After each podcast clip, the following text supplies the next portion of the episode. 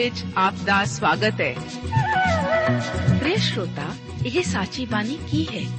ਇਹ ਸਾਚੀ ਬਾਣੀ ਕਿਹਦੀ ਹੈ? ਹੋਰ ਇਹ ਸਾਨੂੰ ਕਿੱਥੇ ਮਿਲੂਗੀ? ਸ਼ਰੋਤਾ, ਇਹ ਸਾਚੀ ਬਾਣੀ ਦਾ ਸਾਡੇ ਜੀਵਨ 'ਚ ਕੀ ਲਾਭ ਹੈ? ਇਹਦਾ ਸਾਡੇ ਜੀਵਨ 'ਚ ਕੀ ਮੋਲ ਹੈ? ਇਹ ਸਾਰੇ ਪ੍ਰਸ਼ਨਾਂ ਦਾ ਉੱਤਰ ਸਾਨੂੰ ਇੱਕੋ ਹੀ ਜਗ੍ਹਾ 'ਚ ਲੱਭ ਸਕਦਾ ਹੈ। ਹੋਰ ਉਹ ਹੈ ਜੀਵਿਤ ਵਚਨ ਧਰਮ ਸ਼ਾਸਤਰ ਬਾਈਬਲ।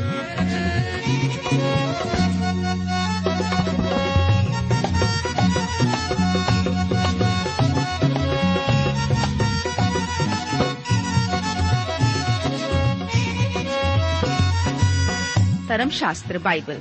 ਉਹੀ ਜੀਵਿਤ ਵਚਨ ਦਾ ਅਸੀਂ ਇਸ ਕਾਰਜਕ੍ਰਮ ਵਿੱਚ ਅਧਿਐਨ ਕਰਾਂਗੇ।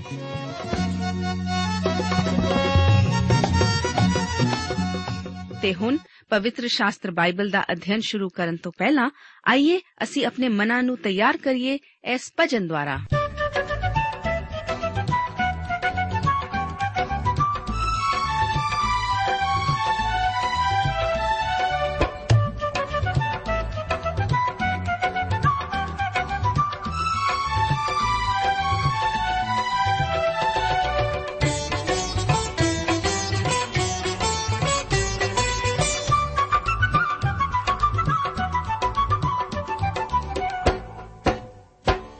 ਜ਼ਮੀਨ ਦੇ ਵਾਰਿਸ ਹੋਵਣਗੇ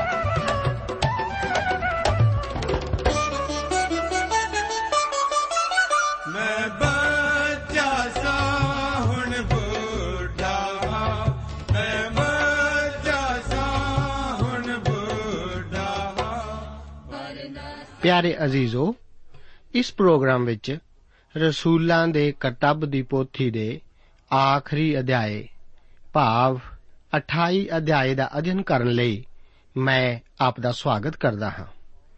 ਇਸ ਅਧਿਆਏ ਦਾ ਮੁੱਖ ਵਿਸ਼ਾ ਪੌਲਸ ਦਾ ਰੋਮ ਵਿਖੇ ਪਹੁੰਚਣਾ ਹੈ। ਇਸ ਵਿੱਚ ਪੌਲਸ ਦੇ ਮਾਲਟਾ ਤੋਂ ਰੋਮ ਪਹੁੰਚਣ ਦਾ ਜ਼ਿਕਰ ਹੈ। ਇੱਥੇ ਵੀ ਉਹ ਪਹਿਲਾਂ ਯਹੂਦੀਆਂ ਨੂੰ ਅਤੇ ਬਾਅਦ ਵਿੱਚ ਗੈਰ ਕੌਮਾਂ ਨੂੰ ਵਚਨ ਸੁਣਾਉਂਦਾ ਹੈ। ਉਸ ਦੇ ਪ੍ਰਚਾਰ ਦੇ ਅੰਤ ਨੂੰ ਬਿਨਾਂ ਦੱਸੇ ਹੀ ਇਸ ਅਧਿਆਏ ਦਾ ਅੰਤ ਹੋ ਜਾਂਦਾ ਹੈ। ਪਵਿੱਤਰ ਆਤਮਾ ਦੇ ਕੰਮ ਅਜੇ ਵੀ ਸਾਡੇ ਇਸ ਯੁੱਗ ਵਿੱਚ ਖਤਮ ਨਹੀਂ ਹੋ ਗਏ। ਇਹ ਰਸੂਲਾਂ ਦੇ ਕਰਤੱਵ ਦੀ ਪੋਥੀ ਪ੍ਰਭੂ ਦੀ ਕਲੀਸਿਆ ਦੇ ਉੱਪਰ ਉਠਾਏ ਜਾਣ ਨਾਲ ਹੀ ਸਮਾਪਤ ਹੋਵੇਗੀ। 28 ਅਧਿਆਏ ਉਸ ਦੀਆਂ 1 ਤੋਂ ਲੈ ਕੇ 10 ਆਇਤਾਂ ਵਿੱਚ ਇਸ ਜਹਾਜ਼ ਦੇ ਮਾਲਟਾ ਪਹੁੰਚਣ ਦਾ ਜ਼ਿਕਰ ਇਸ ਤਰ੍ਹਾਂ ਹੈ। ਇਸ ਵਿੱਚ ਅਸੀਂ ਪੜ੍ਹਦੇ ਹਾਂ। ਜਾਂ ਅਸੀਂ ਬਚ ਨਿਕਲੇ, ਤਾਂ ਅਸਾਂ ਮਾਲੂਮ ਕੀਤਾ ਜੋ ਇਸ ਟਾਪੂ ਦਾ ਨਾਮ ਮਾਲਟਾ ਹੈ। ਉੱਥੋਂ ਦੇ ਓਪਰੇ ਲੋਕਾਂ ਨੇ ਸਾਡੇ ਨਾਲ ਵੱਡਾ ਭਾਰਾ ਸਲੂਕ ਕੀਤਾ ਕਿ ਉਹਨਾਂ ਉਸ ਵੇਲੇ ਮੀਂਹ ਦੀ ਝੜੀ ਅਤੇ ਪਾਲੇ ਦੇ ਕਾਰਨ ਅੱਗ ਵਾਲ ਕੇ ਅਸਾਂ ਸਭਨਾਂ ਨੂੰ ਕੋਲ ਬੁਲਾ ਲਿਆ। ਅਤੇ ਜਾਂ ਪੌਲਸ ਨੇ ਬਹੁਤ ਸਾਰੀਆਂ ਲੱਕੜੀਆਂ ਇਕੱਠੀਆਂ ਕਰਕੇ ਅੱਗ ਉੱਤੇ ਪਾਈਆਂ ਤਾਂ ਇੱਕ ਸੱਪ ਸੇਕ ਨਾਲ ਨਿਕਲ ਆਇਆ ਅਤੇ ਉਹਦੇ ਹੱਥ ਨੂੰ ਚਿੰਬੜ ਗਿਆ। ਤਾਂ ਉਹ ਓਪਰੇ ਲੋਕ ਉਸ ਕੀੜੇ ਨੂੰ ਉਹਦੇ ਹੱਥ ਨਾਲ ਲਮਕਿਆ ਹੋਇਆ ਵੇਖ ਕੇ ਆਪਸ ਵਿੱਚ ਕਹਿਣ ਲੱਗੇ ਭਈ ਠੀਕ ਇਹ ਮਨੁੱਖ ਖੂਨੀ ਹੈ ਕਿ ਭਾਵੇਂ ਇਹ ਸਮੁੰਦਰੋਂ ਵਿੱਚ ਨਿਕਲਿਆ, ਪਰ ਨਿਆਓ ਇਹਨੂੰ ਜਿਉਂਦਾ ਨਹੀਂ ਛੱਡਦਾ। ਤਦ ਉਹਨੇ ਉਸ ਕੀੜੇ ਨੂੰ ਅੱਗ ਵਿੱਚ ਝਟਕ ਦਿੱਤਾ ਅਤੇ ਕੁਝ ਨੁਕਸਾਨ ਨਾ ਹੋਇਆ। ਪਰ ਉਹ ਉਡੀਕਦੇ ਰਹੇ ਕਿ ਉਹ ਹੁਣੇ ਸੁੱਜ ਜਾਵੇ ਜਾਂ ਅਚਾਨਕ ਮਰ ਕੇ ਡਿੱਗ ਪਵੇ। ਪਰ ਜਾਂ ਉਹਨਾਂ ਬਹੁਤ ਚਿਰ ਤਾਈਂ ਉਡੀਕ ਕਰਕੇ ਵੇਖਿਆ ਜੋ ਉਹਦਾ ਕੁਝ ਨਹੀਂ ਵਿਗੜਿਆ, ਤਾਂ ਉਹਨਾਂ ਨੂੰ ਹੋਰ ਸੋਚ ਆਈ ਅਤੇ ਕਹਿਣ ਲੱਗੇ, ਭਈ, ਇਹ ਤਾਂ ਕੋਈ ਦੇਵਤਾ ਹੈ। ਉਸ ਥਾਂ ਦੇ ਨੇੜੇ ਪੋਬਲੀਓਸ ਨਾਮੇ ਉਸ ਟਾਪੂ ਦੇ ਸਰਦਾਰ ਦੀ ਮਿਲਕ ਸੀ। ਸੋ ਉਹਨੇ ਸਾਨੂੰ ਘਰ ਲੈ ਕੇ ਜਾ ਕੇ ਵੱਡੇ ਪ੍ਰੇਮ ਨਾਲ ਤਿੰਨਾਂ ਦਿਨਾਂ ਤਾਈਂ ਸਾਡਾ ਆਦਰ ਭਾਉ ਕੀਤਾ। ਤਾਂ ਐਉਂ ਹੋਇਆ, ਜੋ ਪੋਬਲੀਓਸ ਦਾ ਪਿਓ ਤਾਪ ਅਤੇ ਮਰੋੜਾ ਨਾਲ ਮੰਦਾ ਪਿਆ ਹੋਇਆ ਸੀ, ਸੋ ਪੌਲਸ ਨੇ ਉਸ ਕੋਲ ਅੰਦਰ ਜਾ ਕੇ ਪ੍ਰਾਰਥਨਾ ਕੀਤੀ ਅਤੇ ਉਸ ਉੱਤੇ ਹੱਥ ਰੱਖ ਕੇ ਉਸ ਨੂੰ ਚੰਗਾ ਕਰ ਦਿੱਤਾ। ਇਸ ਗੱਲੇ ਬਾਕੀ ਦੇ ਲੋਕ ਵੀ ਜਿਹੜੇ ਉਸ ਟਾਪੂ ਵਿੱਚ ਰੋਗੀ ਸਨ, ਆਏ ਅਤੇ ਚੰਗੇ ਕੀਤੇ ਗਏ। ਤਾਂ ਉਹਨਾਂ ਨੇ ਸਾਡਾ ਵੱਡਾ ਆਦਰ ਕੀਤਾ ਅਤੇ ਜਾਂ ਅਸੀਂ ਤੁਰਨ ਲੱਗੇ ਤਾਂ ਜਿਹੜੀਆਂ ਚੀਜ਼ਾਂ ਦੀ ਸਾਨੂੰ ਲੋੜ ਸੀ ਜਹਾਜ਼ ਉੱਤੇ ਲੱਦ ਦਿੱਤੀਆਂ। ਇਸ ਟਾਪੂ ਨੂੰ ਅੱਜ ਕੱਲ ਮਾਲਟਾ ਦੇ ਨਾਂ ਨਾਲ ਜਾਣਿਆ ਜਾਂਦਾ ਹੈ, ਜਿੱਥੇ ਇਹ ਘਟਨਾ ਵਾਪਰੀ, ਇਸ ਨੂੰ ਸੰਤ ਪੌਲਸ ਦੀ ਖਾੜੀ ਦੇ ਨਾਂ ਨਾਲ ਜਾਣਿਆ ਜਾਂਦਾ ਹੈ। ਜੋ ਲੋਕ ਦੂਸਰੇ ਵਿਸ਼ਵ ਯੁੱਧ ਦੇ ਦੌਰਾਨ ਰਹੇ ਸਨ, ਉਹਨਾਂ ਲਈ ਇਹ ਸਥਾਨ ਬਹੁਤ ਰੋਚਕ ਹੈ। ਕਿਉਂਕਿ ਉਸ ਸਮੇਂ ਯੁੱਧ ਦੇ ਸ਼ੁਰੂ-ਸ਼ੁਰੂ ਵਿੱਚ ਇਹ ਟਾਪੂ ਖਬਰਾਂ ਦੀਆਂ ਸੁਰਖੀਆਂ ਵਿੱਚ ਮੋਰੀ ਰਿਹਾ ਹੈ। ਇੱਥੇ ਹੀ ਸਭ ਤੋਂ ਵੱਧ ਬੰਬਾਰੀ ਵੀ ਇਸ ਦੇ ਇੱਕ ਸਥਾਨ ਉੱਤੇ ਸਥਿਤ ਹੋਣ ਕਰਕੇ ਹੀ ਹੋਈ ਸੀ। ਉਸ ਸਮੇਂ ਜਨਰਲ ਡਰਬੀ ਇਸ ਟਾਪੂ ਦਾ ਜਨਰਲ ਅਤੇ ਰਾਜਪਾਲ ਸੀ। ਉਹ ਇੱਕ ਮਸੀਹੀ ਅਤੇ ਪੌਲਸ ਰਸੂਲ ਦਾ ਯੋਗ ਉੱਤਰਾਧਿਕਾਰੀ ਸੀ। ਸੱਚਮੁੱਚ ਇਸ ਜਹਾਜ਼ ਦੇ ਤਬਾਹ ਹੋਣ ਅਤੇ ਪੌਲਸ ਦੇ ਇਸ ਮਾਲਟਾ ਟਾਪੂ ਉੱਤੇ ਪੁੱਜਣ ਦੀ, ਪੌਲਸ ਦੀ ਜ਼ਿੰਦਗੀ ਵਿੱਚ ਪਰਮੇਸ਼ਵਰ ਦਾ ਹੱਥ ਹੋਣ ਬਾਰੇ ਅਸੀਂ ਨਿਸ਼ਚਿਤ ਤੌਰ ਤੇ ਵੇਖਦੇ ਹਾਂ। ਇਹ ਸਭ ਕੁਝ ਸਾਡੀ ਸਿੱਖਿਆ ਵਾਸਤੇ ਹੀ ਲਿਖਿਆ ਹੋਇਆ ਹੈ। ਹੋ ਸਕਦਾ ਹੈ ਇੱਥੋਂ ਦੇ ਲੋਕਾਂ ਨੂੰ ਪੌਲਸ ਦੁਆਰਾ ਓਪਰੇ ਲੋਕ ਆਖਿਆ ਜਾਣਾ ਸਾਨੂੰ ਹਾਸੇ ਵੱਲ ਲਿਜਾਵੇ। ਪਰ ਉਸ ਸਮੇਂ ਓਪਰੇ ਲੋਕ ਉਹਨਾਂ ਨੂੰ ਕਿਹਾ ਜਾਂਦਾ ਸੀ, ਜੋ ਕਿ ਯੂਨਾਨੀ ਭਾਸ਼ਾ ਨਹੀਂ ਸੀ ਬੋਲਦੇ। ਇਸ ਦਾ ਭਾਵ ਕਬੀਲਿਆਂ ਦੇ ਵਖਰੇਵੇਂ ਤੋਂ ਨਹੀਂ ਸੀ। ਇੱਥੇ ਵੀ ਗੈਰ ਕੌਮਾਂ ਦੀ ਨਰਮਦਿਲੀ ਅਤੇ ਮਹਿਮਾਨ ਨਵਾਜ਼ੀ ਦੀ ਇੱਕ ਹੋਰ ਮਿਸਾਲ ਮਿਲਦੀ ਹੈ। ਯਾਦ ਰੱਖੋ ਕਿ ਇਸ ਛੋਟੇ ਟਾਪੂ ਉਤੇ ਹੁਣ 276 ਲੋਕ ਆ ਪਹੁੰਚੇ ਸਨ। ਇਹਨਾਂ ਵਿੱਚੋਂ ਕਈ ਤਾਂ ਅਪਰਾਧੀ ਹਨ, ਜਿਨ੍ਹਾਂ ਨੂੰ ਸਜ਼ਾ ਦੇਣ ਲਈ ਰੋਮ ਨੂੰ ਲਿਜਾਇਆ ਜਾਂਦਾ ਹੈ। ਫਿਰ ਵੀ ਅਸੀਂ ਇਹਨਾਂ ਗੈਰ ਕੌਮਾਂ ਦੇ ਲੋਕਾਂ ਨੂੰ ਉਹਨਾਂ ਉੱਤੇ ਅਨੋਖਾ ਤਰਸ ਖਾ ਕੇ ਉਹਨਾਂ ਦੀ ਮਦਦ ਕਰਦੇ ਵੇਖਦੇ ਹਾਂ। ਜੋਨਾ ਦੀ ਪੋਥੀ ਵਿੱਚ ਅਸੀਂ ਇਸੇ ਤਰ੍ਹਾਂ ਗੈਰ ਕੌਮਾਂ ਦੇ ਲੋਕਾਂ ਨੂੰ ਤਰਸ ਖਾ ਕੇ ਯੂਨਾ ਦੀ ਜ਼ਿੰਦਗੀ ਵਿੱਚ ਆਉਂਦੇ ਦੇਖਦੇ ਹਾਂ। ਉਹ ਉਸ ਦੇ ਕਹਿਣ ਤੇ ਵੀ ਉਸ ਨੂੰ ਸਮੁੰਦਰ ਵਿੱਚ ਨਹੀਂ ਸੀ ਸੁੱਟਣਾ ਚਾਹੁੰਦੇ। ਉਹਨਾਂ ਨੇ ਜਹਾਜ਼ ਨੂੰ ਕਿਨਾਰੇ ਲਾਉਣਾ ਚਾਹਿਆ ਸੀ, ਪਰ ਉਹ ਅਜਿਹਾ ਨਹੀਂ ਸੀ ਕਰ ਸਕੇ। ਕਈ ਵਾਰ ਧਾਰਮਿਕ ਲੋਕਾਂ ਨਾਲੋਂ ਗੈਰ ਕੌਮਾਂ ਦੇ ਲੋਕ ਹੀ ਜ਼ਿਆਦਾ ਕਿਰਪਾਲੂ ਹੁੰਦੇ ਹਨ। ਆਪ ਨੂੰ ਯਾਦ ਹੋਵੇਗਾ ਕਿ ਮਾਰਕਸ ਦੀ ਇੰਜੀਲ ਦੇ ਅੰਤ ਵਿੱਚ ਇਹ ਵਾਅਦਾ ਹੈ, ਜੋ ਕਿ ਮਾਰਕਸ ਦੀ ਇੰਜੀਲ ਉਸ ਦਾ 16 ਅਧਿਆਇ ਉਸ ਦੀਆਂ 17 ਅਤੇ 18 ਆਇਤਾਂ ਵਿੱਚ ਇਸ ਤਰ੍ਹਾਂ ਲਿਖਿਆ ਹੋਇਆ ਹੈ ਕਿ ਨੇਚਾ ਕਰਨ ਵਾਲਿਆਂ ਦੇ ਨਾਲ ਇਹ ਨਿਸ਼ਾਨ ਹੋਣਗੇ ਜੋ ਉਹ ਮੇਰਾ ਨਾਮ ਲੈ ਕੇ ਭੂਤਾਂ ਨੂੰ ਕੱਢਣਗੇ। ਉਹ ਨਵੀਆਂ-ਨਵੀਆਂ ਬੋਲੀਆਂ ਬੋਲਣਗੇ। ਉਹ ਸੱਪਾਂ ਨੂੰ ਚੁੱਕ ਲੈਣਗੇ ਅਤੇ ਜੇ ਕੋਈ ਜ਼ਹਿਰ ਵਾਲੀ ਚੀਜ਼ ਪੀ ਲੈਣ, ਤਾਂ ਉਹਨਾਂ ਦਾ ਕੁਝ ਵੀ ਨਹੀਂ ਵਿਚਲੇਗਾ।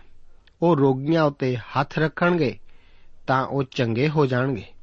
ਮੈਂ ਵਿਸ਼ਵਾਸ ਕਰਦਾ ਹਾਂ ਕਿ ਇਹ ਨਿਸ਼ਾਨ ਨਵੇਂ ਨੇਮ ਦੇ ਪੂਰੀ ਤਰ੍ਹਾਂ ਲਿਖੇ ਜਾਣ ਤੋਂ ਪਹਿਲਾਂ ਦੇ ਸਮੇਂ ਤੱਕ ਹੀ ਸੀਮਤ ਸਨ। ਜਦੋਂ ਕਿ ਇਹ ਨਿਸ਼ਾਨ ਖੁਸ਼ਖਬਰੀ ਦੇ ਸੰਦੇਸ਼ ਨੂੰ ਸਮਝਣ ਲਈ ਵਿਸ਼ਵਾਸੀਆਂ ਲਈ ਜ਼ਰੂਰੀ ਸਨ। ਮੇਰੀ ਆਪ ਨੂੰ ਇਹੋ ਹੀ ਸਲਾਹ ਹੈ ਕਿ ਆਪ ਨੇ ਹੁਣ ਜਾਣ ਬੁੱਝ ਕੇ ਕਿਸੇ ਜ਼ਹਿਰੀਲੇ ਸੱਪ ਨੂੰ ਅੱਜ ਕੱਲ ਹੱਥ ਨਹੀਂ ਪਾਉਣਾ। ਇਹਨਾਂ ਦੀ ਜ਼ਹਿਰ ਘਾਤਕ ਹੈ। ਮੈਂ ਆਪ ਨੂੰ ਦੱਸ ਦੇਵਾਂ ਕਿ ਪੌਲਸ ਨੇ ਜਾਣ ਬੁੱਝ ਕੇ ਇਸ ਸੱਪ ਨੂੰ ਹੱਥ ਨਹੀਂ ਸੀ ਪਾਇਆ। ਪੌਲਸ ਪਰਮੇਸ਼ਵਰ ਦੀ ਪਰਖ ਨਹੀਂ ਸੀ ਕਰ ਰਿਹਾ। ਮੈਂ ਇਸ ਨੂੰ ਇਸ ਦਾ ਇੱਕ ਹੋਰ ਸਬੂਤ ਹੋਣ ਵਜੋਂ ਲੈਂਦਾ ਹਾਂ ਕਿ ਪੌਲਸ ਦੇ ਮਾਸ ਵਿੱਚ ਚੁਭੋਇਆ ਹੋਇਆ ਕੰਡਾ ਉਸ ਦੀ ਅੱਖਾਂ ਦੀ ਕਮਜ਼ੋਰ ਨਜ਼ਰ ਹੀ ਸੀ। ਜਿਵੇਂ ਕਿ ਕੋਰਿੰਥੀਆਂ ਦੀ ਦੂਸਰੀ ਪੱਤਰੀ ਉਸ ਦਾ 12 ਅਧਿਆਏ ਉਸ ਦੀ 7 ਆਇਤ ਵਿੱਚ ਅਸੀਂ ਵੇਖਦੇ ਹਾਂ। ਗਲਾਤੀਆਂ ਦੀ ਪੱਤਰੀ ਵਿੱਚ ਅਸੀਂ ਇਸ ਉੱਤੇ ਹੋਰ ਜ਼ਿਆਦਾ ਵਿਚਾਰ ਕਰਾਂਗੇ।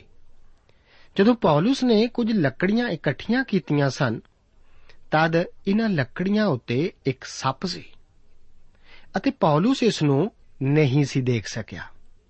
ਗੌਰ ਕਰੋ ਕਿ ਇਸ ਮਹਾਨ ਰਸੂਲ ਪੌਲਸ ਨੇ ਲੱਕੜੀਆਂ ਇਕੱਠੀਆਂ ਕੀਤੀਆਂ ਸਨ। ਇਸ ਟਾਪੂ ਦੇ ਲੋਕ ਇਹਨਾਂ ਮਨੁੱਖਾਂ ਉੱਤੇ ਬਹੁਤ ਦਿਆਲੂ ਸਨ। ਉਹਨਾਂ ਨੇ ਇਹਨਾਂ 276 ਅਜਨਬੀ ਲੋਕਾਂ ਨੂੰ ਕਬੂਲ ਕੀਤਾ ਸੀ। ਇਹ ਵਰਖਾ ਅਤੇ ਠੰਡ ਦਾ ਮੌਸਮ ਸੀ। ਉਹਨਾਂ ਨੇ ਇੱਕ ਬਹੁਤ ਵੱਡੀ ਅੱਗ ਜਲਾਈ ਤਾਂ ਕਿ ਇਹਨਾਂ ਸਮੁੰਦਰ ਚੋਂ ਬਚ ਕੇ ਨਿਕਲ ਲੋਕਾਂ ਨੂੰ ਉਹ ਨਿੱਘ ਕਰ ਸਕਣ।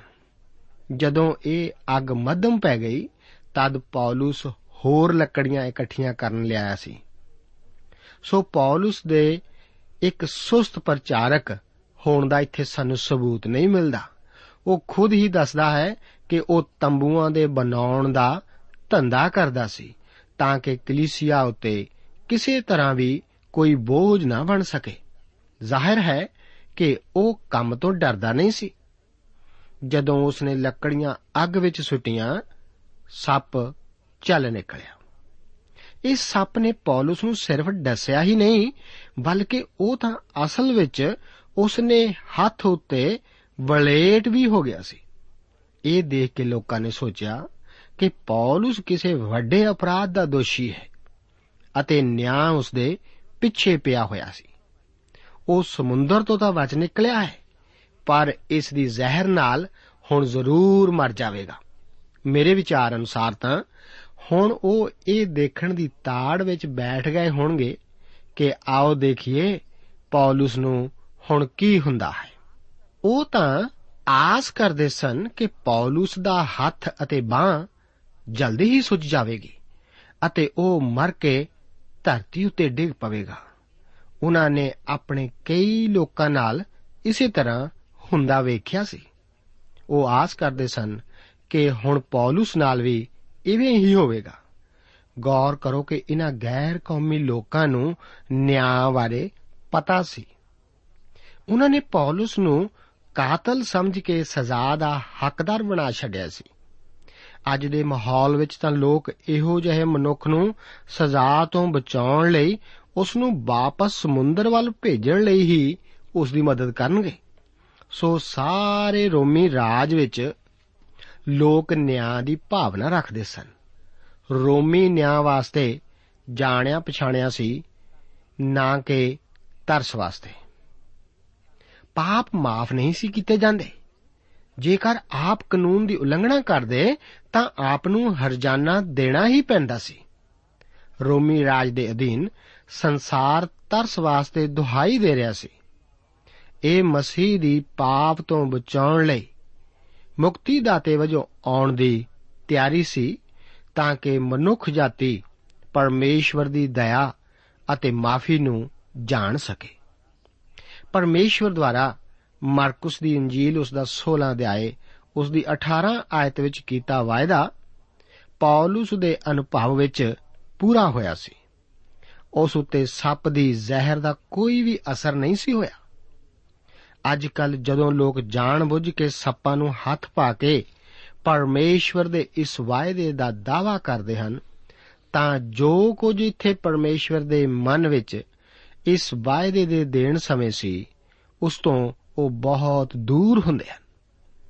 ਜਦੋਂ ਇਹਨਾਂ ਮਨੁੱਖਾਂ ਨੇ ਦੇਖਿਆ ਸੀ ਕਿ ਪੌਲਸ ਨੂੰ ਕੋਈ ਨੁਕਸਾਨ ਨਹੀਂ ਸੀ ਹੋਇਆ, ਤਾਂ ਉਹਨਾਂ ਨੇ ਸੋਚਿਆ ਕਿ ਇਹ ਮਨੁੱਖ ਤਾਂ ਕੋਈ ਅਪਰਾਧੀ ਨਾ ਹੋ ਕੇ ਇਹ ਤਾਂ ਕੋਈ ਦੇਵਤਾ ਹੈ। ਭਾਵੇਂ ਉਹਨਾਂ ਦਾ ਇਹ ਅੰਦਾਜ਼ਾ ਵੀ ਪੂਰੀ ਤਰ੍ਹਾਂ ਗਲਤ ਸੀ, ਪਰ ਪੌਲਸ ਲਈ ਇਸ ਘਟਨਾ ਦੁਆਰਾ ਇਸ ਟਾਪੂ ਵਿਖੇ ਬਹੁਤ ਅੱਛਾ ਸੰਪਰਕ ਪੈਦਾ ਜ਼ਰੂਰ ਹੋ ਗਿਆ ਸੀ।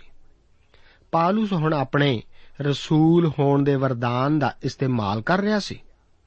ਉਹ ਅੰਦਰ ਗਿਆ ਅਤੇ ਉਸਨੇ ਪ੍ਰਾਰਥਨਾ ਕੀਤੀ। ਇਸ ਤਰ੍ਹਾਂ ਜਾਪਦਾ ਹੈ ਕਿ ਉਸਨੇ ਇਸ ਮਨੁੱਖ ਲਈ ਨਹੀਂ, ਬਲਕਿ ਆਪਣੇ ਖੁਦ ਵਾਸਤੇ ਪ੍ਰਾਰਥਨਾ ਕੀਤੀ ਸੀ। ਭਾਵੇਂ ਉਸਨੇ ਪਰਮੇਸ਼ਵਰ ਦੀ ਇੱਛਾ ਜਾਣਨ ਵਾਸਤੇ ਪ੍ਰਾਰਥਨਾ ਕੀਤੀ ਸੀ ਕਿ ਇਹ ਵਿਅਕਤੀ ਪੌਲਸ ਦੁਆਰਾ ਚੰਗਾ ਕੀਤਾ ਜਾਣਾ ਸੀ, ਇਹੋ ਹੀ ਜਾਣਨ ਵਾਸਤੇ ਉਸਨੇ ਪ੍ਰਾਰਥਨਾ ਕੀਤੀ ਸੀ। ਇਸ ਵਾਸਤੇ ਅਕਸਰ ਸਵਾਲ ਉੱਠਦਾ ਹੈ ਕਿ ਪੌਲਸ ਨੇ ਮਾਲਟਾ ਵਿਖੇ ਖੁਸ਼ਖਬਰੀ ਦਾ ਪ੍ਰਚਾਰ ਕੀਤਾ ਸੀ ਜਾਂ ਨਹੀਂ? ਕੁਝ ਲੋਕਾਂ ਦਾ ਵਿਚਾਰ ਹੈ ਕਿ ਇਹੋ ਹੀ ਅਜਿਹੀ ਥਾਂ ਹੈ ਜਿੱਥੇ ਪੌਲਸ ਨੇ ਪ੍ਰਚਾਰ ਨਹੀਂ ਸੀ ਕੀਤਾ। ਇਹੋ ਹੀ ਉਹ ਵਾਕਿਆਤ ਹੈ ਜਿੱਥੇ ਕਿ ਮੇਰੇ ਵਿਚਾਰ ਵਿੱਚ ਪਵਿੱਤਰ ਆਤਮਾ ਸਾਥੋਂ ਸਧਾਰਨ, ਆਮ ਬੁੱਧ ਦਾ ਪ੍ਰਯੋਗ ਕਰਨ ਦੀ ਆਸ ਰੱਖਦਾ ਹੈ। ਉਸ ਨੇ ਖੁਸ਼ਖਬਰੀ ਦਾ ਪ੍ਰਚਾਰ ਜ਼ਰੂਰ ਕੀਤਾ ਸੀ। ਅਸੀਂ ਹੁਣ ਇਸ ਪੁਸਤਕ ਦੇ ਅੰਤ ਵਿੱਚ ਪਹੁੰਚ ਰਹੇ ਹਾਂ ਅਤੇ ਇਹ ਘਟਨਾ ਬਹੁਤ ਸੰਖੇਪ ਰੂਪ ਵਿੱਚ ਬਿਆਨ ਕੀਤੀ ਗਈ ਹੈ। ਹੁਣ ਵੈਦ ਲੂਕਾ ਸਾਤੋਂ ਆਸ ਕਰਦਾ ਹੈ ਕਿ ਅਸੀਂ ਜਾਣੀਏ ਕਿ ਪੌਲਸ ਹੁਣ ਕੀ ਕਰੇਗਾ। ਯਾਦ ਕਰੋ ਕਿ ਪੌਲਸ ਹੀ ਉਹ ਮਨੁੱਖ ਹੈ ਜਿਸ ਨੇ ਲਿਖਿਆ ਸੀ, ਕਿਉਂ ਜੋ ਮੈਂ ਠਾਣ ਲਿਆ ਭਈ ਯੀਸ਼ੂ ਮਸੀਹ ਸਗੋਂ ਸਲੀਬ ਉੱਤੇ ਦਿੱਤੇ ਹੋਏ ਮਸੀਹ ਤੋਂ ਬਿਨਾ ਤੁਹਾਡੇ ਵਿੱਚ ਕਿਸੇ ਹੋਰ ਗੱਲ ਨੂੰ ਨਾ ਜਾਣਾ। ਇਹ ਵਚਨ ਉਹ ਕੋਰਿੰਥੀਆਂ ਦੀ ਪਹਿਲੀ ਪੱਤਰੀ, ਉਸ ਦਾ 2 ਅਧਿਆਇ, ਉਸ ਦੀ 2 ਆਇਤ ਵਿੱਚ ਆਖਦਾ ਹੈ। ਜਿੱਥੋਂ ਤੱਕ ਰਸੂਲਾਂ ਦਾ ਸੰਬੰਧ ਹੈ, ਚੰਗਾਈ ਪਰਮੇਸ਼ਵਰ ਵੱਲੋਂ ਇਹ ਗਵਾਹੀ ਸੀ ਕਿ ਖੁਸ਼ਖਬਰੀ ਦਾ ਪ੍ਰਚਾਰ ਪਰਮੇਸ਼ਵਰ ਵੱਲੋਂ ਸੀ। ਇਹ ਜਾਣਨਾ ਸਾਡੇ ਵਾਸਤੇ ਬਹੁਤ ਮਹੱਤਵਪੂਰਨ ਹੈ ਕਿ ਪੌਲਸ ਨੇ ਖੁਸ਼ਖਬਰੀ ਦਾ ਪ੍ਰਚਾਰ ਕੀਤਾ ਸੀ ਅਤੇ ਚੰਗਾਈ ਇਸੇ ਦਾ ਨਤੀਜਾ ਸੀ। ਇਹ ਉਸੇ ਸੱਚਾਈ ਦਾ ਸਬੂਤ ਸੀ ਜੋ ਕਿ ਉਹ ਪ੍ਰਚਾਰ ਕਰਦਾ ਸੀ। ਮੇਰੇ ਵਿਚਾਰ ਅਨੁਸਾਰ ਇਹ ਤਾਂ ਸਧਾਰਨ ਤੌਰ ਤੇ ਹੀ ਸਮਝਿਆ ਜਾ ਸਕਦਾ ਹੈ ਕਿ ਪੌਲਸ ਨੇ ਇੱਥੇ ਵੀ ਉਸੇ ਤਰ੍ਹਾਂ ਕੀਤਾ ਸੀ, ਜਿਵੇਂ ਕਿ ਬਾਕੀ ਸਾਰੀਆਂ ਥਾਵਾਂ ਉੱਤੇ ਵੀ ਕੀਤਾ ਸੀ। 28 ਅਧਿਆਏ, ਉਸ ਦੀਆਂ 11 ਤੋਂ ਲੈ ਕੇ 15 ਆਇਤਾਂ ਵਿੱਚ ਇਸ ਯਾਤਰਾ ਦੇ ਜਾਰੀ ਰਹਿਣ ਦਾ ਜ਼ਿਕਰ ਇਸ ਤਰ੍ਹਾਂ ਹੈ। ਵਚਨ ਵਿੱਚ ਲਿਖਿਆ ਹੈ, ਤਿੰਨਾਂ ਮਹੀਨਿਆਂ ਦੇ ਪਿੱਛੋਂ ਅਸੀਂ ਸਿਕੰਦਰੀਆ ਦੇ ਇੱਕ ਜਹਾਜ਼ ਤੇ ਚੜ੍ਹ ਕੇ ਤੁਰ ਪਏ, ਜਿਹਦਾ ਪਤਾ ਦਿਓਸਕੂਰੀ ਸੀ, ਅਤੇ ਉਹਨੇ ਸਾਰਾ ਸਿਆਲ ਇਸ ਟਾਪੂ ਵਿੱਚ ਕੱਟਿਆ ਸੀ ਅਤੇ ਸੈਰਾਕੂਸ ਵਿੱਚ ਉਤਰ ਕੇ 3 ਦਿਨ ਰਹੇ। ਫੇਰ ਉੱਥੋਂ ਚੱਕਰ ਖਾ ਕੇ ਰੇਗਿਓਨ ਵਿੱਚ ਆਏ ਅਤੇ ਇੱਕ ਦਿਨ ਪਿੱਛੋਂ ਜਾਂ ਦੱਖਣ ਦੀ ਪੌਣ ਵਗੀ ਤਾਂ ਅਸੀਂ ਦੂਜੇ ਦਿਨ ਪਤਿਉਲੇ ਵਿੱਚ ਪਹੁੰਚੇ। ਉੱਥੇ ਸਾਨੂੰ ਭਾਈ ਮਿਲੇ ਜਿਨ੍ਹਾਂ ਸਾਡੀ ਮਿਹਨਤ ਕੀਤੀ ਜੋ ਇੱਕ ਸਾਤਾ ਸਾਡੇ ਕੋਲ ਰਹੋ। ਅਤੇ ਇਸੇ ਤਰ੍ਹਾਂ ਅਸੀਂ ਰੋਮ ਨੂੰ ਆਏ। ਉੱਥੋਂ ਭਾਈ ਲੋਕ ਸਾਡੀ ਖਬਰ ਸੁਣ ਕੇ ਆਪੀ ਫੋਰਮ ਅਤੇ ਤ੍ਰੈ ਸਰਾਵਾਂ ਤਰੀਕਰ ਸਾਡੇ ਮਿਲਣ ਨੂੰ ਆਏ। ਤਾਂ ਪੌਲਸ ਨੇ ਉਹਨਾਂ ਨੂੰ ਵੇਖ ਕੇ ਪਰਮੇਸ਼ਵਰ ਦਾ ਸ਼ੁਕਰ ਕੀਤਾ ਅਤੇ ਤਸੱਲੀ ਪਾਈ। ਕਿਉਂਕਿ ਪੌਲਸ ਇਸ ਮਾਲਟਾ ਟਾਪੂ ਵਿਖੇ 3 ਮਹੀਨੇ ਰਿਹਾ ਸੀ, ਇਸ ਕਰਕੇ ਇਸ ਤੋਂ ਜ਼ਾਹਿਰ ਹੈ ਕਿ ਇਹ ਕੁਝ ਆਇਤਾਂ ਉਸ ਦੀ ਇੱਥੇ ਕੀਤੀ ਸੇਵਾ ਦਾ ਸੰਪੂਰਨ ਬਿਆਨ ਨਹੀਂ ਹਨ। ਇਸ ਕਰਕੇ ਯਕੀਨਨ ਹੀ ਪੌਲਸ ਨੇ ਇੱਥੇ ਵੀ ਪ੍ਰਚਾਰ ਜ਼ਰੂਰ ਕੀਤਾ ਹੋਵੇਗਾ। ਦਿਓਸਕੂਰੀ ਜੋ ਕਿ ਇਸ ਜਹਾਜ਼ ਦਾ ਪਤਾ ਜਾਂ ਨਾਂ ਸੀ, ਇਹ ਰੋਮੀਆਂ ਦੇ ਦੇਵਤੇ ਸਨ। ਰੋਮੀਆਂ ਵਿੱਚ ਅਜੇ ਵੀ ਉਹਨਾਂ ਦਾ ਥੰਮ ਹੈ। ਉਹ ਤੂਫਾਨ ਹੁਣ ਸ਼ਾਂਤ ਹੋ ਗਿਆ ਹੈ। ਯੂਰੋਕਲੋਨ ਉਹ ਉੱਤਰੀ ਹਨੇਰੀ ਗੁਜ਼ਰ ਚੁੱਕੀ ਹੈ। ਹੁਣ ਦੁਬਾਰਾ ਫਿਰ ਦੱਖਣੀ ਹਵਾ ਚੱਲ ਰਹੀ ਹੈ। ਪੌਲਸ ਹੁਣ ਅੱਪੀ ਫੋਰਮ ਵੱਲ ਜਾ ਰਿਹਾ ਹੈ। ਦੁਬਾਰਾ ਫਿਰ ਇੱਥੇ ਅਸੀਂ ਦੇਖਦੇ ਹਾਂ ਕਿ ਵਿਸ਼ਵਾਸੀ ਕਿਸ ਤਰ੍ਹਾਂ ਪੌਲਸ ਰਸੂਲ ਨੂੰ ਹੌਸਲਾ ਦਿੰਦੇ ਹਨ। ਆਖਰ ਵਿੱਚ 28 ਅਧਿਆਏ ਅਤੇ ਉਸ ਦੀਆਂ 16 ਤੋਂ ਲੈ ਕੇ 31 ਆਇਤਾਂ ਵਿੱਚ ਪੌਲਸ ਰਸੂਲ ਦੇ ਰੋਮ ਵਿੱਚ ਹੋਣ ਦਾ ਜ਼ਿਕਰ ਇਸ ਤਰ੍ਹਾਂ ਹੈ। ਅਸੀਂ ਇੱਥੇ ਪੜ੍ਹਦੇ ਹਾਂ। ਤਾਂ ਅਸੀਂ ਰੋਮ ਵਿੱਚ ਪਹੁੰਚੇ, ਤਾਂ ਪੌਲਸ ਨੂੰ ਉਸ ਸਿਪਾਹੀ ਨਾਲ ਜਿਹੜਾ ਉਹਦੀ ਰਾਖੀ ਕਰਦਾ ਸੀ, ਅੱਡ ਰਹਿਣ ਦੀ ਪ੍ਰਵਾਨਗੀ ਹੋਈ। ਤਾਂ ਐਵੇਂ ਹੋਇਆ, ਜੋ ਤਿੰਨਾਂ ਦਿਨਾਂ ਪਿੱਛੋਂ ਉਹਨੇ ਯਹੂਦੀਆਂ ਦੇ ਵੱਡੇ ਆਦਮੀਆਂ ਨੂੰ ਇਕੱਠੇ ਬੁਲਾ ਲਿਆ। ਅਰ ਜਾਂ ਉਹ ਇਕੱਠੇ ਹੋਏ ਤਾਂ ਉਹਨਾਂ ਨੂੰ ਆਖਿਆ, ਹੈ ਭਰਾਵੋ, ਭਾਵੇਂ ਮੈਂ ਆਪਣੀ ਕੌਮ ਦੇ ਅਤੇ ਵੱਡੀਆਂ ਦੀਆਂ ਰਸਮਾਂ ਦੇ ਉਲਟ ਕੁਝ ਨਹੀਂ ਕੀਤਾ, ਪਰ ਤਾਂ ਵੀ ਕੈਦੀ ਹੋ ਕੇ ਯਰੂਸ਼ਲਮ ਤੋਂ ਰੋਮੀਆਂ ਦੇ ਹੱਥ ਹਵਾਲੇ ਕੀਤਾ ਗਿਆ ਹਾਂ। ਅਤੇ ਉਹਨਾਂ ਮੇਰੀ ਜਾਂਚ ਕਰਕੇ ਚਾਇਆ ਜੋ ਮੈਨੂੰ ਛੱਡ ਦੇਣ, ਇਸ ਲਈ ਜੋ ਮੇਰੇ ਵਿੱਚ ਕਤਲ ਦੇ ਲਾਇਕ ਕੋਈ ਦੋਸ਼ ਨਾ ਸੀ। ਪਰ ਜਾਂ ਯਹੂਦੀ ਇਹਦੇ ਵਿਰੁੱਧ ਬੋਲਣ ਲੱਗੇ, ਤਾਂ ਮੈਂ ਲਾਚਾਰ ਹੋ ਕੇ ਕੈਸਰ ਦੀ ਦੁਹਾਈ ਦਿੱਤੀ। ਪਰ ਇਸ ਲਈ ਨਹੀਂ ਜੋ ਮੈਂ ਆਪਣੀ ਕੌਮ ਉਤੇ ਕਿਸੇ ਗੱਲ ਵਿੱਚ ਦੋਸ਼ ਲਾਉਣਾ ਸੀ। ਸੋ ਇਸੇ ਕਰਕੇ ਮੈਂ ਤੁਹਾਡੀ ਮਿਹਨਤ ਕੀਤੀ। ਜੋ ਮੈਨੂੰ ਮਿਲੋ ਅਤੇ ਗੱਲਬਾਤ ਕਰੋ, ਕਿਉਂ ਜੋ ਮੈਂ ਇਸਰਾਇਲ ਦੀ ਆਸ ਦੇ ਬਦਲੇ ਐਸ ਸੰਗਲ ਨਾਲ ਜਕੜਿਆ ਹੋਇਆ ਹਾਂ। ਉਹਨਾਂ ਉਸ ਨੂੰ ਆਖਿਆ, ਕਿ ਨਾ ਸਾਨੂੰ ਯਹੂਦੀਆ ਤੋਂ ਤੇਰੇ ਵਿਖੇ ਕੋਈ ਚਿੱਠੀ ਆਈ? ਨਾ ਭਾਈਆਂ ਵਿੱਚੋਂ ਕਿਨੇ ਆਣ ਕੇ ਤੇਰੀ ਖਬਰ ਦਿੱਤੀ? ਨਾ ਤੇਰੀ ਕੁਝ ਵਦੀ ਸੁਣਾਈ? ਪਰ ਅਸੀਂ ਇਹੋ ਚੰਗਾ ਜਾਣਦੇ ਆਂ ਭਈ ਤੇਰੇ ਕੋਲੋਂ ਹੀ ਸੁਣੀਏ, ਜੋ ਤੂੰ ਕੀ ਮੰਨਦਾ ਹੈ, ਕਿਉਂ ਜੋ ਸਾਨੂੰ ਮਾਲੂਮ ਹੈ? ਭਈ ਸਭਨੀ ਥਾਈਂ ਐਸ ਪੰਥ ਨੂੰ ਬੁਰਾ ਆਖਦੇ ਹਨ। ਜਦ ਉਹਨਾਂ ਨੇ ਉਹਦੇ ਲਈ ਇੱਕ ਦਿਨ ਠਹਿਰਾਇਆ, ਤਦ ਬਹੁਤ ਸਾਰੇ ਉਹਦੇ ਡੇਰੇ ਉੱਤੇ ਉਸ ਕੋਲ ਆਏ ਅਤੇ ਉਹ ਪਰਮੇਸ਼ਵਰ ਦੇ ਰਾਜ ਉੱਤੇ ਸਾਖੀ ਦੇ ਕੇ ਅਤੇ ਮੂਸਾ ਦੀ ਸ਼ਰ੍ਹਾ ਅਤੇ ਨਬੀਆਂ ਵਿੱਚੋਂ ਯੀਸ਼ੂ ਦੇ ਹੱਕ ਵਿੱਚ ਪ੍ਰਮਾਣ ਲਿਆ ਕੇ ਸਵੇਰ ਤੋਂ ਲੈ ਕੇ ਸਾਂਝ ਤਾਈਂ ਉਹਨਾਂ ਨੂੰ ਉਪਦੇਸ਼ ਕਰਦਾ ਰਿਹਾ। ਤਾਂ ਕਈਆਂ ਨੇ ਉਹ ਗੱਲਾਂ ਮੰਨ ਲਈਆਂ, ਜਿਹੜੀਆਂ ਸੁਣਾਈਆਂ ਗਈਆਂ ਸਨ ਅਤੇ ਕਈਆਂ ਨੇ ਪ੍ਰਤੀਤ ਨਾ ਕੀਤੀ। ਜਾਂ ਉਹ ਆਪਸ ਵਿੱਚ ਇੱਕ ਜ਼ਬਾਨ ਨਾ ਹੋਏ। ਤਾਂ ਪੌਲਸ ਦੇ ਇਹ ਇੱਕ ਗੱਲ ਕਹਿੰਦੇ ਹੀ ਉਹ ਚਲੇ ਗਏ ਕਿ ਪਵਿੱਤਰ ਆਤਮਾ ਨੇ ਤੁਹਾਡੇ ਵੱਡਿਆਂ ਨੂੰ ਅਸਾਇਆ ਨਬੀ ਦੀ ਜਵਾਨੀ ਠੀਕ ਆਖਿਆ ਸੀ। ਇਸ ਪਰਜਾ ਦੇ ਕੋਲ ਜਾ ਅਤੇ ਆਖ ਤੁਸੀਂ ਕੰਨਾਂ ਨਾਲ ਸੁਣੋਗੇ ਪਰ ਮੂਲੋਂ ਨਾ ਸਮਝੋਗੇ। ਅਤੇ ਵੇਖੋ, ਵੇਖਦੇ ਹੋਏ ਵੇਖੋਗੇ ਪਰ ਮੂਲੋਂ ਬੁੱਝੋਗੇ ਨਾ, ਕਿਉਂ ਜੋ ਇਸ ਪਰਜਾ ਦਾ ਮਨ ਮੋਟਾ ਹੋ ਗਿਆ ਹੈ। ਅਤੇ ਉਹ ਕੰਨਾਂ ਨਾਲ ਉੱਚਾ ਸੁਣਦੇ ਹਨ। ਉਹਨਾਂ ਨੇ ਆਪਣੀਆਂ ਅੱਖਾਂ ਮੀਟ ਲਈਆਂ ਹਨ, ਮਤੇ ਉਹ ਅੱਖਾਂ ਵੇਖਣ ਅਤੇ ਕੰਨਾਂ ਨਾਲ ਸੁਣਨ। ਆਖਰੀ ਆਇਤ 31 ਵਿੱਚ ਵਚਨ ਹਨ, ਔਰ ਬਿਨਾਂ ਰੋਕ ਟੋਕ ਅਤ ਦਲੇਰੀ ਨਾਲ ਪਰਮੇਸ਼ਵਰ ਦੇ ਰਾਜ ਦਾ ਪ੍ਰਚਾਰ ਕਰਦਾ ਅਤੇ ਪ੍ਰਭੂ ਯੀਸ਼ੂ ਮਸੀਹ ਦੇ ਵਿਖੇ ਉਪਦੇਸ਼ ਦਿੰਦਾ ਰਿਹਾ। ਇਸ ਤਰ੍ਹਾਂ ਜਾਪਦਾ ਹੈ ਕਿ ਪੌਲਸ ਨੂੰ ਇੱਕ ਕਿਰਾਏ ਦੇ ਘਰ ਵਿੱਚ ਰਹਿਣ ਦੀ ਆਜ਼ਾਦੀ ਸੀ, ਪਰ ਇੱਕ ਸਿਪਾਹੀ ਹਮੇਸ਼ਾ ਉਸ ਦੀ ਰਾਖੀ ਰੱਖਦਾ ਸੀ। ਸੱਚਮੁੱਚ ਕਈ ਸਿਪਾਹੀ ਵਾਰੀ-ਵਾਰੀ ਜਾਗਦੇ ਰਹਿੰਦੇ ਹੋਣਗੇ। ਅਸੀਂ ਦੇਖਦੇ ਹਾਂ ਕਿ ਪੌਲਸ ਹਮੇਸ਼ਾ ਦੀ ਤਰ੍ਹਾਂ ਪਹਿਲਾਂ ਯਹੂਦੀਆਂ ਕੋਲ ਹੀ ਜਾਂਦਾ ਹੈ। ਉਹ ਉਹਨਾਂ ਨੂੰ ਦੱਸਦਾ ਹੈ ਕਿ ਉਸ ਨੂੰ ਰੋਮ ਨੂੰ ਕਿਉਂ ਲਿਆਂਦਾ ਗਿਆ ਹੈ। ਸਾਨੂੰ ਇੱਥੇ ਦੱਸਿਆ ਗਿਆ ਹੈ ਕਿ ਪੌਲਸ ਨੂੰ ਕਿੰਨੀ ਆਜ਼ਾਦੀ ਸੀ? ਇਸ ਤਰ੍ਹਾਂ ਜਾਪਦਾ ਹੈ ਕਿ ਉਸ ਦੇ ਘਰ ਭੀੜਾਂ ਦੀਆਂ ਭੀੜਾਂ ਤੁਰੀਆਂ ਰਹਿੰਦੀਆਂ ਹੋਣਗੀਆਂ ਔਰ ਉਸ ਦੀ ਰਾਖੀ ਲਈ ਇੱਕ ਸਿਪਾਹੀ ਹਮੇਸ਼ਾ ਰਹਿੰਦਾ ਸੀ। ਪੌਲਸ ਆਪਣੇ ਪਛੇਕੜ ਨੂੰ, ਯਹੂਦੀਆਂ ਨੂੰ ਮਸੀਹ ਬਾਰੇ ਦੱਸਣ ਲਈ ਇਸਤੇਮਾਲ ਕਰਦਾ ਹੈ। ਉਸ ਦਾ ਸੰਦੇਸ਼ ਹੁਣ ਹਮੇਸ਼ਾ ਕੁਝ ਵਿਸ਼ਵਾਸ ਕਰ ਲੈਂਦੇ ਸਨ ਅਤੇ ਕੁਝ ਨਹੀਂ। ਇਹ ਰਸੂਲਾਂ ਦੀ ਕਿਤਾਬ ਦੀ ਪੋਥੀ ਖੁਸ਼ਖਬਰੀ ਦੇ ਧਰਤੀ ਦੇ ਵੰਨਿਆਂ ਤੱਕ ਫੈਲਣ ਦੀ ਸ਼ੁਰੂਆਤ ਬਾਰੇ ਦੱਸਦੀ ਹੈ। ਅਦਨ ਦੇ ਵਾਕ ਵਿੱਚ ਮਨੁੱਖ ਨੇ ਪਰਮੇਸ਼ਵਰ ਉੱਤੇ ਸ਼ੱਕ ਕਰਕੇ ਹੀ ਨਾਫਰਮਾਨੀ ਕੀਤੀ ਸੀ। ਇਸ ਪੋਥੀ ਦੇ ਅੰਤ ਵਿੱਚ ਪੌਲਸ ਨੂੰ ਪਰਮੇਸ਼ਵਰ ਦੀ ਬਾਦਸ਼ਾਹ ਦਾ ਪ੍ਰਚਾਰ ਕਰਦੇ ਅਤੇ ਪ੍ਰਭੂ ਯੀਸ਼ੂ ਮਸੀਹ ਦੀਆਂ ਗੱਲਾਂ ਨੂੰ ਸਿਖਾਉਂਦੇ ਵੇਖਿਆ ਜਾਂਦਾ ਹੈ। ਇਸ ਲਿਖਤ ਦਾ ਅੰਤ ਨਹੀਂ ਹੈ ਇਹ। ਪਵਿੱਤਰ ਆਤਮਾ ਅੱਜ ਵੀ ਕੰਮ ਕਰਦਾ ਜਾਂਦਾ ਹੈ। ਉਸ ਦੇ ਕੰਮਾਂ ਦਾ ਅੰਤ ਨਹੀਂ ਹੈ। ਇਸ ਪੋਥੀ ਦਾ ਅੰਤ ਕਲੀਸਿਆ ਦੇ ਉੱਪਰ ਉਠਾਏ ਜਾਣ ਦੇ ਨਾਲ ਹੀ ਹੋਵੇਗਾ। ਕਲੀਸਿਆ ਦਾ ਕੰਮ ਵੀ ਅਜੇ ਪੂਰਨ ਨਹੀਂ ਹੈ। ਇਹ ਵੀ ਇੱਕ ਜਾਰੀ ਕਹਾਣੀ ਹੀ ਹੈ। ਜੋ ਕੁਝ ਵੀ ਆਪਨੇ ਅਤੇ ਮੈਂ ਪਵਿੱਤਰ ਆਤਮਾ ਦੀ ਸ਼ਕਤੀ ਨਾਲ ਕੀਤਾ ਹੈ, ਉਹ ਲਗਾਤਾਰ ਇਸ ਵਿੱਚ ਜੋੜਿਆ ਜਾਵੇਗਾ। ਪ੍ਰਭੂ ਆਪ ਨੂੰ ਅੱਜ ਦੇ ਇਹਨਾਂ ਵਚਨਾਂ ਨਾਲ ਅਸੀਸ ਦੇਵੇ। ਜੈ ਮਸੀਹ ਦੀ